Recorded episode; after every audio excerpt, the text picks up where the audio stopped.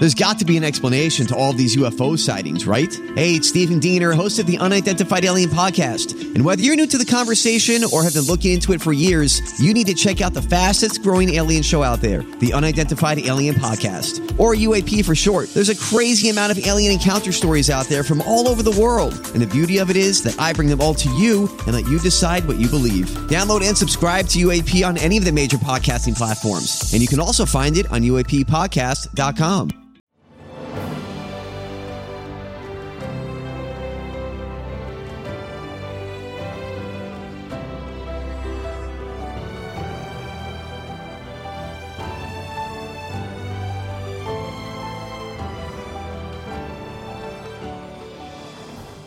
Welcome to the newest episode of Beyond the Fame with Jason Fraley. I'm your host, Jason Fraley, picking the brains of the top filmmakers, musicians, and artists of our time. An American Tail the Musical makes its world premiere tonight at Children's Theater Company in Minneapolis, Minnesota as Fievel goes Midwest. I spoke to Tony winning playwright Itamar Moses about adapting the iconic Don Bluth film, as well as memories of the band's visit winning 10 Tonys on Broadway, including Best Musical. Itamar, thanks so much for joining us. Thank you for having me. It's my pleasure. Now, we said you're premiering there at the CTC in, in Minneapolis. Will there be, eh, you know, are there plans to eventually come here to, to the DC area? You know, I'm trying to find a local angle, but if not, it's okay. It's still a world premiere. Breaking news. yeah, uh, you know, especially with a musical, and most especially with a musical based on such a sort of well-known and beloved film.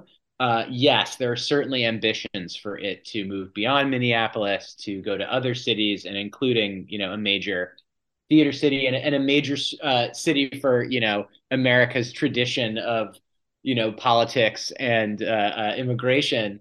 Uh, DC would be the perfect place to uh, to do this show. So nothing is set in stone or quite certain, but that's certainly our intention is to is to take it everywhere. So you would like to bring it to DC. It would the theater community and like you're saying the politics, immigration, yeah. all the themes of it would be perfect for our town. So absolutely, DC is a great theater town. It really is. Oh, it really, really is. A lot of people forget, you know, like West Side Story started at National Theater before Broadway, and I think Les Mis played Kennedy Center before Broadway. Like it goes on and on. Dear Evan Hansen and you know, A Strange Loop, and there's a lot of stuff that's played here before yep, it heads up to Arena. Yeah, yeah, absolutely. Yeah, yeah.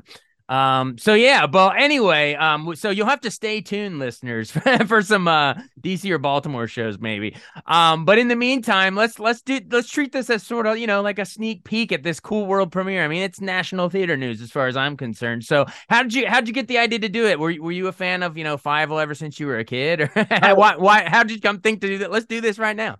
I wish I could say I was the genius who came up with the idea to do this adaptation. It was actually the people at Children's Theater Company in Minneapolis, which is why it's starting there, they had a discussion with Universal, who own the film, and got uh, the stage rights to adapt it. So it was them, people at CTC, who contacted me and said, "Hey, do you want to be involved in this?" But the answer to the second part of your question is yes. I mean, I was nine years old when the movie came out, so I don't know if that's the it's close. If that's not the exact target age for that movie, it's close. So, so I remember the movie from when I was a kid. You know, I probably hadn't seen it in 30 years, but some of those songs were still in my head. And of course, you know, Fievel's iconic hat. So I was like, yeah, sign me up. And uh, and that was how I got involved. It's like they just sort of reached out to me and asked if I if I wanted to do the adaptation, and I was I jumped at the chance. So you said you were nine when the movie came out. Yeah, I was nine years old. And where was this? Where'd you grow up? Just real quick. Berkeley, Berkeley, California, in the Berkeley, San Francisco Cal- Bay Area. Yeah, yeah, yeah. Okay, so you were nine. You were all, you had already gone west before Fievel went west. It's in true. The it's true. Yeah, um, I, I started west. Very, very cool. Awesome, awesome. Well, in case you know, you and I remember it well. Um, my wife started singing it the second that I said I was interviewing you. but um, uh, remind in case maybe some of our listeners or maybe younger listeners missed it you know uh remind them the basic storyline you know i'm not going to make you do don't feel like you got to no, be no, like no, official log log line dropping but you know. i've gotten good at the capsule summary. So yeah an american tail is the story of the mousekewitzes a family of russian jewish mice who have to flee their village in russia because it's attacked by cats who are the cossacks. And uh, they have to get on a boat and go to america but on the trip over Fievel, the son, falls overboard and they think he's drowned. And so they think he's lost. And in fact, he swims to shore and finds himself in 1880s Mouse, New York. And he has to spend the rest of the story sort of navigating that city to find his family again. And on the way, meets all of these other colorful mouse characters from from other you know immigrant communities and joins their big fight against their nemesis, the cats who are some of these other characters? Uh, I I know them from the movie, but yeah, remind some of the know, famous well, ones. Yeah, there's you know there's there's his sort of uh, his his his sidekick, the artful dodger to his Oliver, I guess, is sort of is Tony Toponi, this sort of streetwise Italian mouse. there's, there's, like a, a, a you know a protest revolutionary organizing mouse named Bridget. There's Honest John, who runs the mouse equivalent of Tammany Hall, the sort of big political power in the city. There's uh, there's Warren T. Rat, who's sort of a shady, a shady mafioso type character who does some of the underworld dealings. Uh, yeah, characters like the Henri, a French pigeon who's building a a statue, a famous statue that will one day stand on a little island off the coast of Manhattan. Um, yeah, those are some those are some of the characters that Fievel and the audience will encounter. I love that you mentioned Oliver and the Artful Dodger because yeah. that, that just that sparked something else for me because you know uh, Disney was doing Oliver and Company sort of sort of like in you know the the 80s was like a rough time for Disney animation before they did you know dis- decided to do the idea of musicals with Little Mermaid and then they were off the races the Renaissance but back in the yeah. 80s um, Don Bluth was sort of was taking was sticking it to him you know he, he was just yeah. as good as the arrival of Disney with Land Before Time and All Dogs Go to Heaven I guess he later yeah. Anastasia but talk about how um uh, if we detour from the the stage show for a second but just talk about how uh Fievel oh, and American Tail kind of kicked off a lot of Don Bluth's like almost like a golden age of a, of a rival of Disney that I don't think we've ever really even seen since. No, I, it's you know it's I'm glad you asked that because it's a part of the story that you know I, you know I do interviews about the show and we talk about the, what you know the stage version is like and so on. But this is a part, an important part of the story that that that most of the interviews don't touch on. But yeah, Don Bluth was an animator at Disney, and he wanted to do different kinds of stories, maybe that were a little darker, a little edgier, a little um, not ed- not even. Re- I mean, they're cartoons for kids. They're not like edgy and like you know they're not Tarantino, but they're like you know just just to go to a little more sort of artsy, darker place that isn't quite the Disney brand. Uh, so he sort of broke away and started doing his own thing. And yeah, American Tail was one of his efforts. You mentioned Land Before Time. The Secret of NIMH was another one from that period. He made a laser disc video game that was really popular called Dragon's Lair that sort of as it feels as though you're playing a cartoon. So yeah, he really did create this this sort of you know little fiefdom of his own. And it's funny we were just talking about this in rehearsal the other day. There's a there's a little throwaway joke in the movie. The movie's about mice of course right? Right. Uh, and there's a scene when they get to the tammany hall uh, uh, sequence where they meet honest john and when we arrive at that scene in the movie, and we've preserved this for the stage show, they're in the middle of an Irish wake. And the mouse who's dead on the table that they're sort of commemorating is a mouse named Mickey. we, were talking, we were just talking in rehearsal the other day about how that must have been Don Bluth, like, you know, needling his old bosses, being like, yeah, Mickey Mouse is dead. Now, of course, Mickey Mouse was far from dead and Disney is doing just fine. But uh, but yeah, no, it's a funny little part of the story that this this movie, among others, came out of um, Don Bluth's, you know, striking out on his own, wanting to have his own artistic path. That is awesome. And th- thank you for being able to talk about the animated film history in addition to the Broadway stuff because yeah. uh, I, I think uh, Land Before, just another side uh, anecdote. Um, uh, Land Before Time was the very first movie I ever saw in the theater. And then I guess wow. Little Mermaid was the second after. So I was actually a Bluth guy before Disney. Didn't even realize it as a kid, but you know what I mean? yeah. but, so um, but very cool. Uh, great tidbit with Mickey on the on the table there. Yeah. uh, all right, bringing it back to the show. So, like you've described so much, you know, um, visual splendor that I can just imagine from the movie, and now trying to see that on stage. You know, you mentioned his his famous hat, and then the backdrops of New York City and like a shipwreck, and like there's just all this stuff. Like, how do we visually bring that to, to life? Is it projections? Is it you know backdrops? Like, yeah, paint a visual right. picture for me.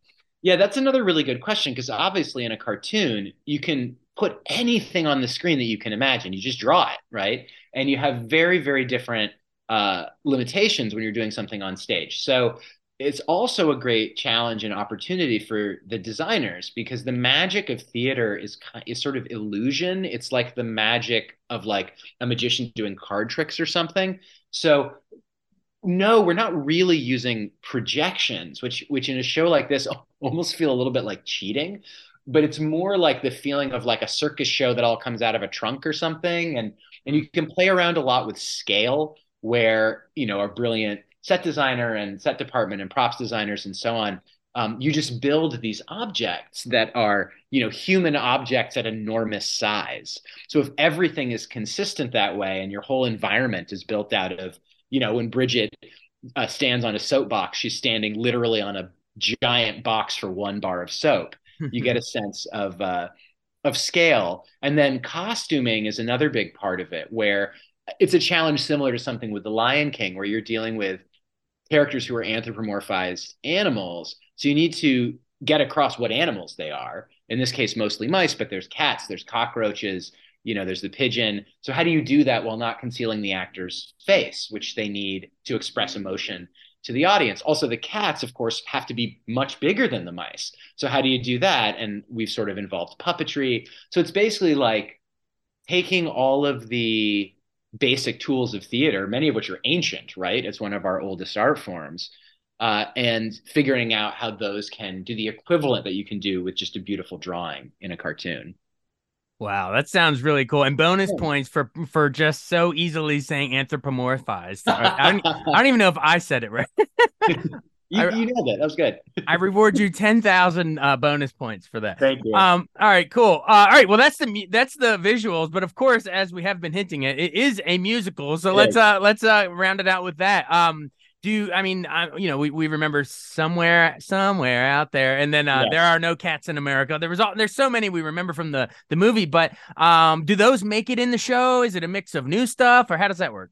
So it's really funny because the movie and again I hadn't seen it probably in 30 years when I took this job. So watching it again one of the first things that struck me was that the movie only has four songs Right. And you mentioned the two that people tend to remember somewhere out there in No Cats in America. There's another one called Never Say Never, and there's a there's a fourth one that people remember even less. So even if we used all four, that's not really enough for a full stage musical. So we knew right off the bat we were going to have to write six, seven, eight more songs to fill out the score. In the end, I think we used three of the four songs from the movie and wrote a bunch of new ones, um, just to yeah to to give it the the sort of frequency of song that you need for like a legit stage musical. But that's been really fun too to get to sort of write songs for these iconic characters to go a little bit deeper into the emotion or into the comedy of what certain moments could give rise to, you know.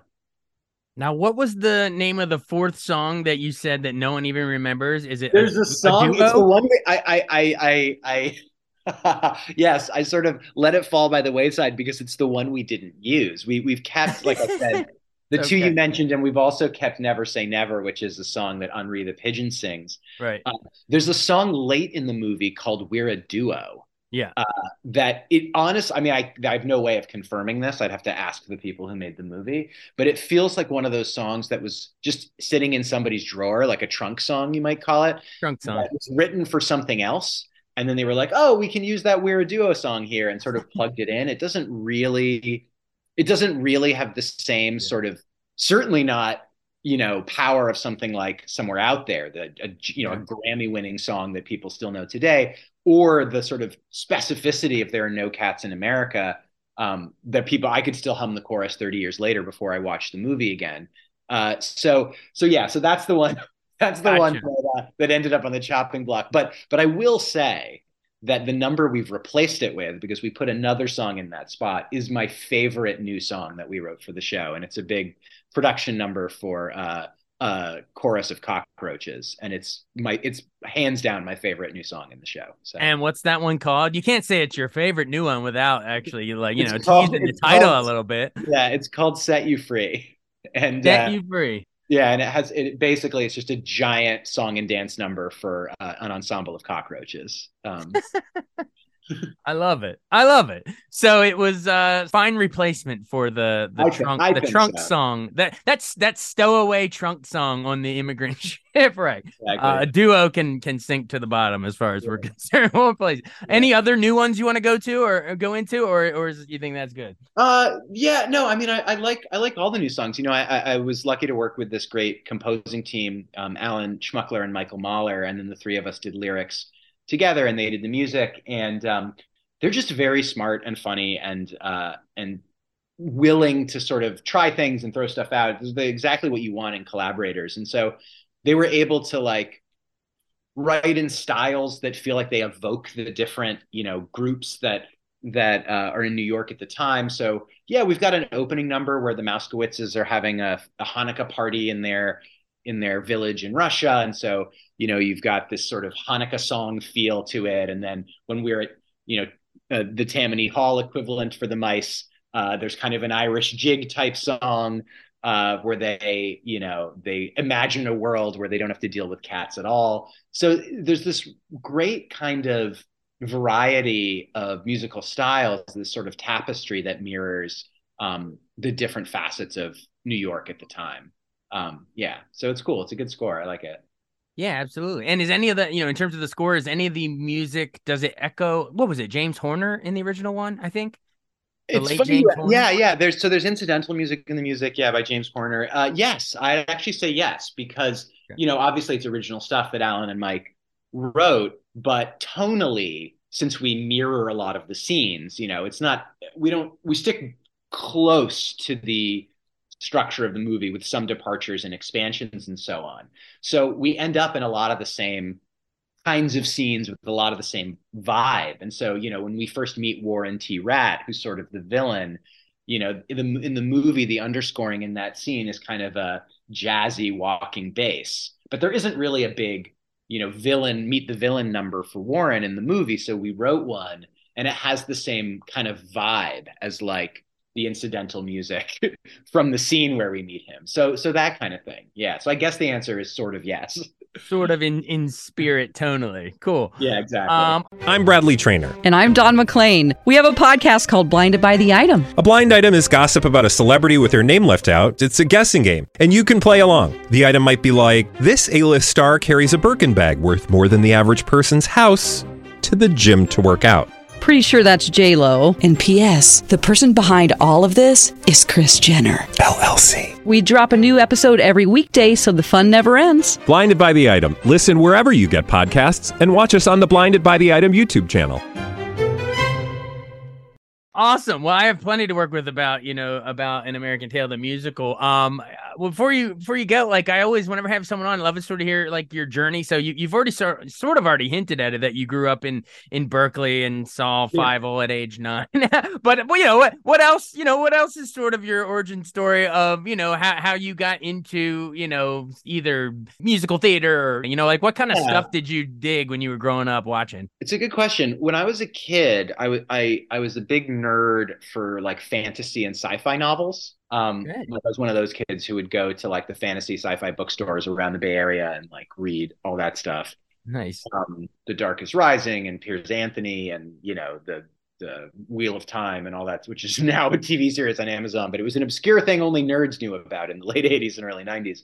Um, but uh, so I thought I wanted to write fantasy novels because it's what I was reading, but I was interested in writing generally from a, from a pretty young age. And then I got into theater later, maybe when I was a senior in high school and then more in college, uh, started doing theater and trying to write plays. Um, and uh, be involved in theater in various ways. And so by the time I moved to New York, I, I was pretty locked in on like I'm going to try to be like a New York playwright. And I went to grad school at NYU for it and started uh, having some of my early productions. So so that was the the path was just becoming a working playwright. And then musicals happened semi accidentally. I have a friend uh, named Gaby Alter who I grew up with in Berkeley and who writes music. And he also went to NYU for grad school. He did the musical theater writing program. And we graduated around the same time and we were buddies. So we were hanging out anyway in New York.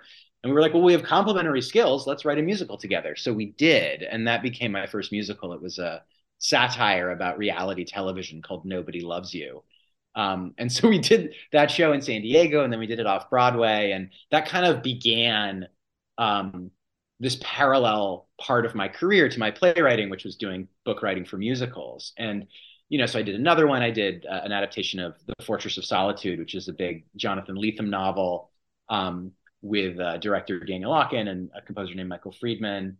And then The Band's Visit, which you mentioned at the top, um, which is the one that's certainly best known from from the ones I've done, uh, happened after that. So by that point, when I was like, having a third musical and then like starting to win awards for it, I could no longer deny that it was like a, a co-equal facet of my artistic life, even though it was just in my head, it was just this like other sort of sideline thing I was doing because it was fun, because I liked musicals, because it's a little bit more collaborative and less lonely than playwriting. Um, so that was kind of how all that happened. And presumably it was that work that led to um, Children's Theater Company reaching out to me about American Tail.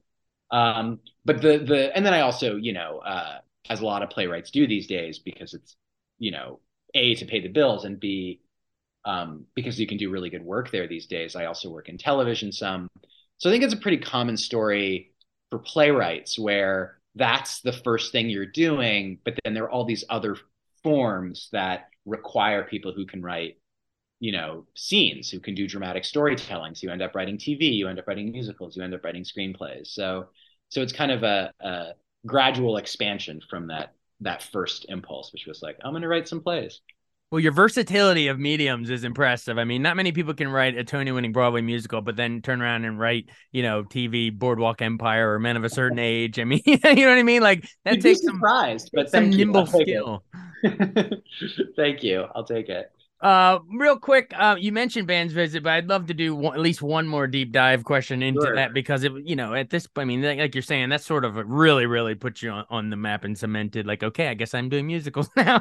um, how did you come? I mean, because it was a movie first, like an Israeli film, 2007 Israeli film. But how did you and Yeah. David? Yeah, is it Yazbek? Is that how you say it? Yazbek. Yeah, that's right. Wait, did you see the movie first, or did David see it, or did someone bring it to both of you guys? Like, how did you decide? Like, we're gonna do this story about this band of musicians bringing this community. Yeah. Uh, op- it was it was option three that you said. Uh, Door number three. Yeah, there was, uh, there is, he still exists. There is a commercial theater producer uh, named Orin Wolf, um, who saw the movie when it ran at some festival in New York City, probably in yeah 2007 or 2008, after it premiered in Israel, and he watched it and immediately sensed that it would make a good stage musical, and so that began sort of a journey for him, for Orin, of tracking down the filmmaker convincing him to give him the rights. It's funny because Eran Kolirin and the Israeli filmmaker, um, I've talked to him about this since, and what he always says is he said no like the first few times. He didn't grant the rights, and he because he didn't really know anything about musicals, so he he would he said something like. You know, I thought it was a bad idea because the only musical I know is Cats, and I thought, so what? He's going to dress them as cats? It don't make sense. But there are no there are no cats in the band's visit. Band's visit, it's. So eventually Orin convinced him and he turned over the rights. And, and so it was Orin who hired me and, and David Yazbek um, to adapt it. And so I knew of the movie, I'd heard of it, but I'd never seen it. So after I came in for my first meeting, um, they sort of handed me a DVD and said, well, you know, give this a watch and see what you think. And if you think you could adapt it and if you think you'd be a good fit. Uh, so that was how I got brought on board. I was sort of a hired hand which is how the, sometimes things are generated, you know, by you and out of, you know, a, a crazy idea you have on your own. But even when you're a hired hand, the only way to do it is to find your own way in, to kind of figure out where inside yourself it allows you to this property, this thing you're adapting, whatever it is, allows you to to say something you actually do really want to say and that is personal to you. Otherwise, it ends up just being like you know, kind of this mercenary thing you're doing for hire. You have to figure out how to make it personal. Um, but with some with stuff like Band's Visit and American Tail, which have such um, sort of deep themes that resonate with me in all kinds of ways, like my personal identity, my family history, and then also just these you know humanistic messages that like I respond to. Uh, it's not it's not so hard to find my way in. Absolutely. Uh, final seconds, Tony night. I mean, I'd be remiss if I don't at least re- get a, rem- a, memory because, gosh, bands vi- bands visit won I think ten, including yeah. the top top prize, best musical. You yourself, you know, got to go up for best book of a musical. But you know, memories of, of that hear- hearing not only your name called, but like over and over and over. I gotta say, ten overs. to, yeah. what, what was that? That must have been surreal. It was completely surreal. Um, initially we I did not expect, and we did not expect uh, it to go so overwhelmingly well.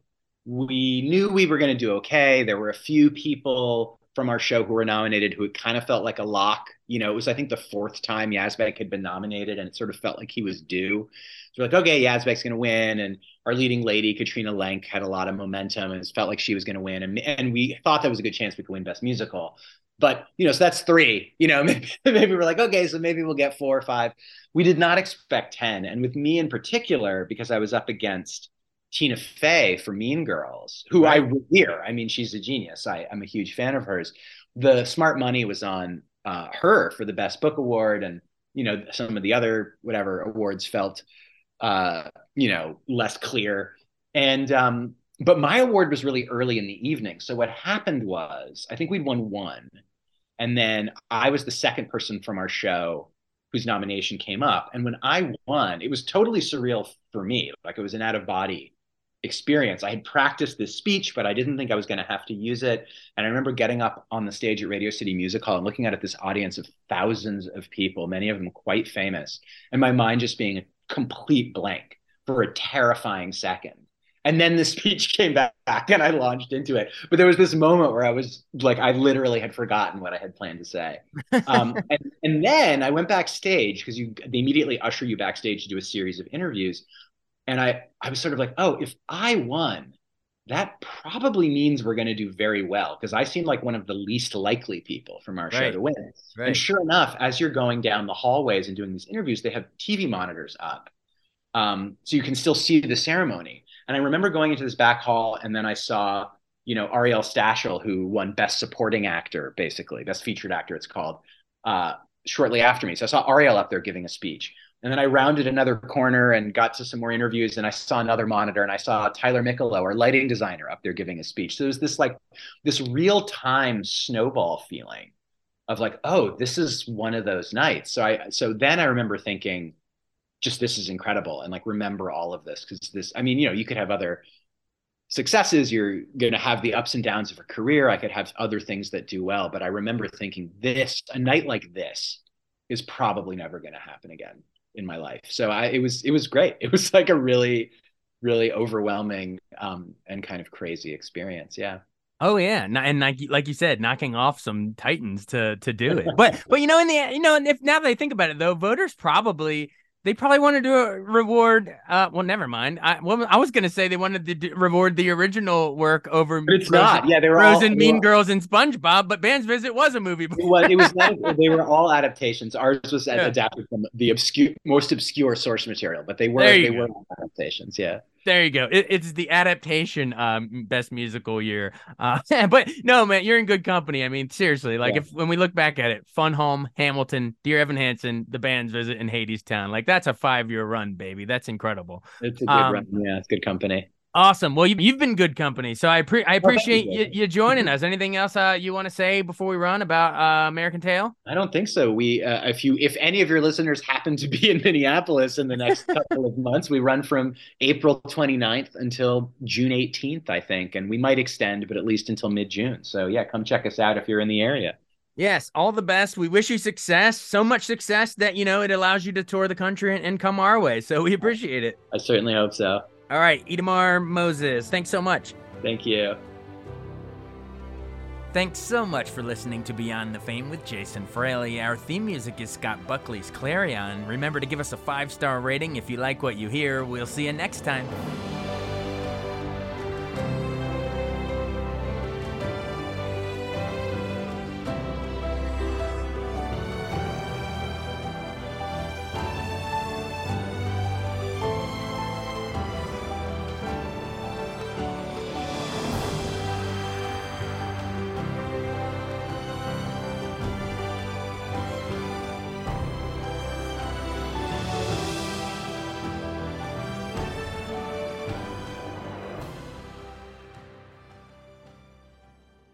I wanted to take a second to tell you about an app I really enjoy. Living in the DC area is great, and Podcast DC gathers all of the local shows that I like all in one local app health, sports, local news, politics, and so much more. Podcast DC is the new local app with hundreds of DC area podcasts to choose from. I can earn exciting rewards just for listening and share the podcasts I love instantly. Available in the App Store or in Google Play, listen local with Podcast DC.